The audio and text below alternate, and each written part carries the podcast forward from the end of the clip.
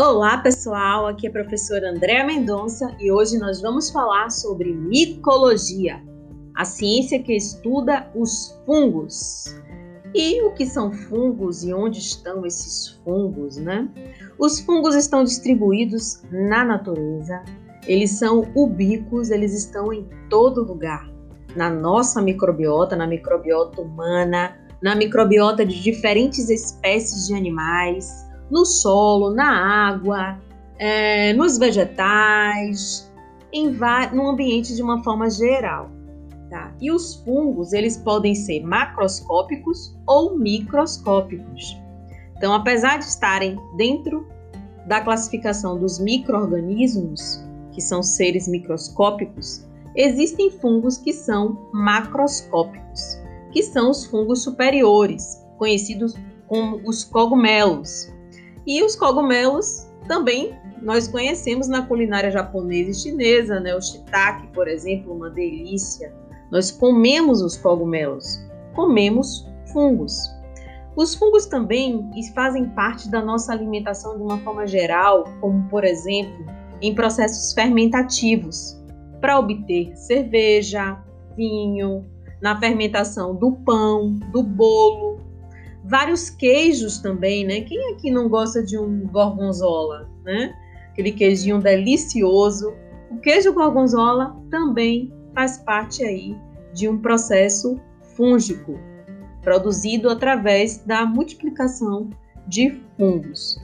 Então, os fungos estão aí na natureza, trazem benefícios na nossa alimentação, na produção de medicamentos como antibióticos, mas também podem causar doenças. Na nossa microbiota, esses fungos podem se deslocar, podem entrar em um processo de desequilíbrio, podem causar doenças, é, infecções em unhas, micoses superficiais, né? Também doenças mais graves, como micoses sistêmicas. E o que são fungos, né? Qual a composição desse, desses fungos?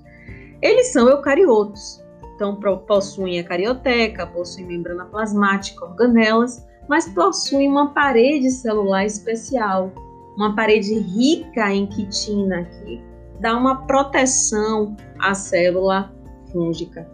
Eles são seres heterotróficos, que quer dizer que eles não são capazes de produzir o seu próprio alimento. Eles é, absorvem o alimento. E quando eles absorvem esses alimentos de materiais em decomposição, materiais orgânicos, eles são classificados como saprófitas. E quando eles absorvem esses alimentos é, porque estão habitando a microbiota de um animal ou até mesmo do ser humano, eles são classificados como parasitas. Eles não possuem a clorofila, não são clorofilados, tá? Então eles se diferenciam aí também das plantas, das células que compõem as plantas, os vegetais. Porque quando a gente olha um cogumelozinho, parece até um, uma planta, né? Mas na verdade não é, é um fungo. É, a gente vai observar também que esses fungos eles apresentam microscopicamente estruturas diferentes, distintas.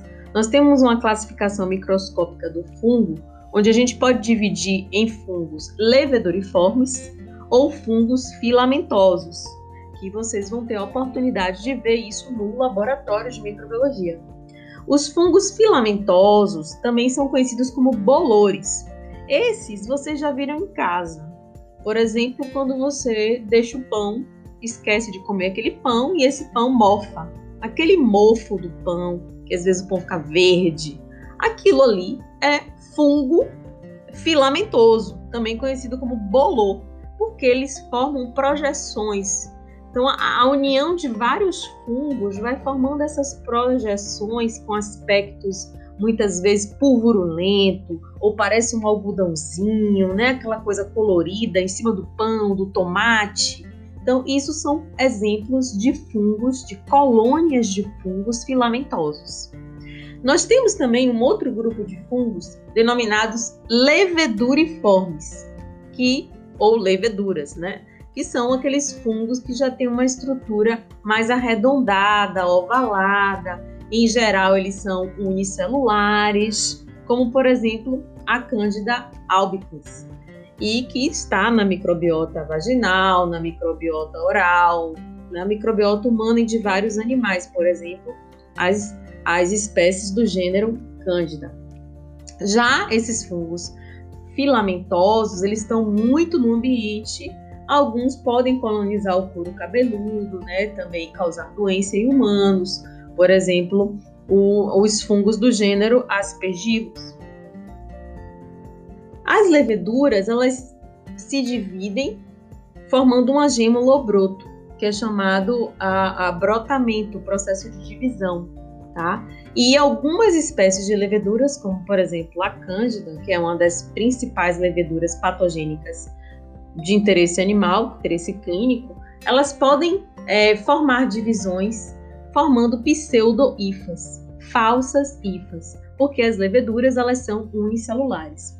Agora, os fungos filamentosos, que formam filamentos, projeções, esses já apresentam um, um, um, um aspecto com formação de hifas, projeções. E essas hifas podem ser septadas ou não septadas. E um conjunto de hifas é chamado micelo. E isso faz, e esse micelo pode ter uma função tanto de absorver alimentos quanto também de fazer reprodução.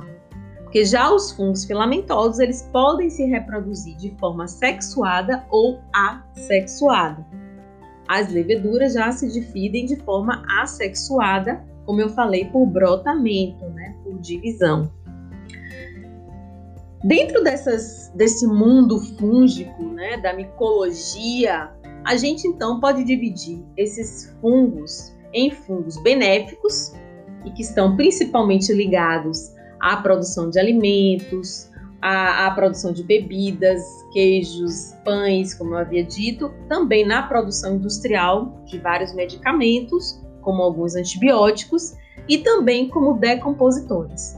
Os fungos, eles são os verdadeiros lixeiros da natureza. Eles fazem a decomposição da matéria orgânica, né?